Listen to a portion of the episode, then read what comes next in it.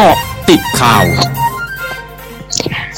กาะติดข่าว 13 นาฬิกา 30 นาที 7 ตุลาคม 2564พลเอกประวิตยวงสุวรรณรองนายกรัฐมนตรีในฐานะหัวหน้าพักพลังประชารัฐเผยถึงการตั้งนายสมศักดิ์เทพสุทิน รัฐมนตรีว่าการกระทรวงยุติธรรม และกรรมการบริหารพักพลังประชารัฐและนายพิรพันธ์สาลีรัฐวิภาคที่ปรึกษานายกรัฐมนตรีเป็นที่ปรึกษาหัวหน้าพักพลังประชารัฐว่า ให้มาช่วยงานไม่ใช่การจัดทัพ ส่วนที่มีข้อสังเกตว่าตั้งนายสมศักดิ์มาเป็นที่ปรึกษาหัวหน้าพัก ถือเป็นการปลอบใจที่ไม่ได้ตำแหน่งประธานคณะกรรมการยุทธศาสตร์พักพลังประชารัฐใช่หรือไม่พลเอกประวิทย์กล่าวว่าไม่ได้ปลอบใจ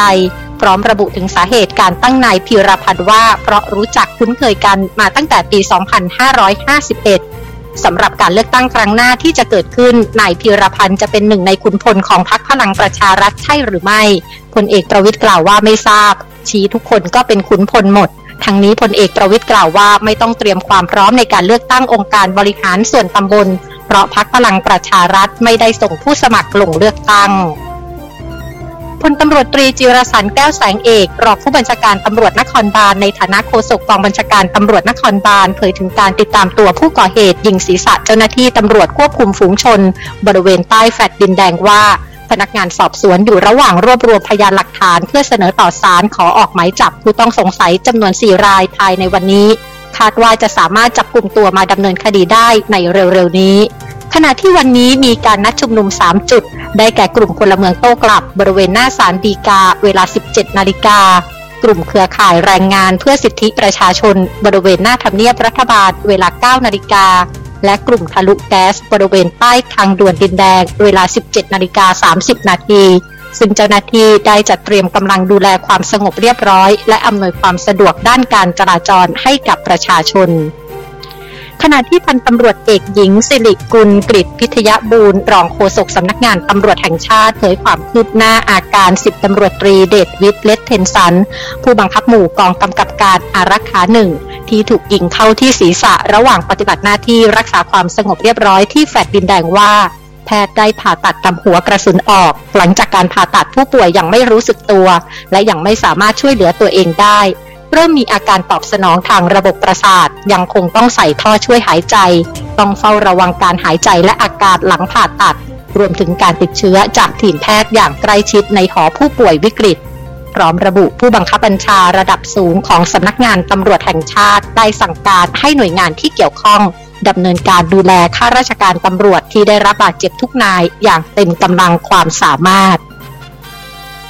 ฐมนตรีมหาไทยประจำจังหวัดบาลูจิสถานของปากีสถานเผยมีผู้เสียชีวิต 20 ราย และบาดเจ็บกว่า 300 คน หลังจากเกิดแผ่นดินไหวขนาด 5.9 ที่จังหวัดบาลูจิสถาน เมื่อเวลา 3 นาฬิกา 1 นาทีวันนี้ตามเวลาท้องถิ่น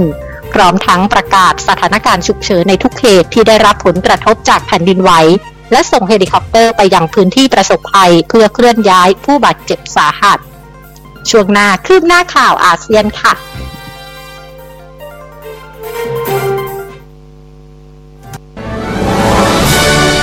ร้อยจุดห้าคืบหน้าอาเซียน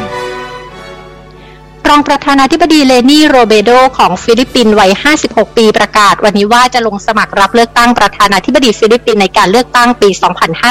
2565 ซึ่งเธอจะทุ่มเทพละกำลังทั้งหมดในการต่อสู้เพื่อประเทศ และพร้อมที่จะเข้าสู่การต่อสู้ที่ใหญ่ขึ้น ทั้งนี้หากนางโรเบโดชนะการเลือกตั้งจะเป็นสตรีคนที่ 3 ที่ดำรงตำแหน่งประธานาธิบดีฟิลิปปินส์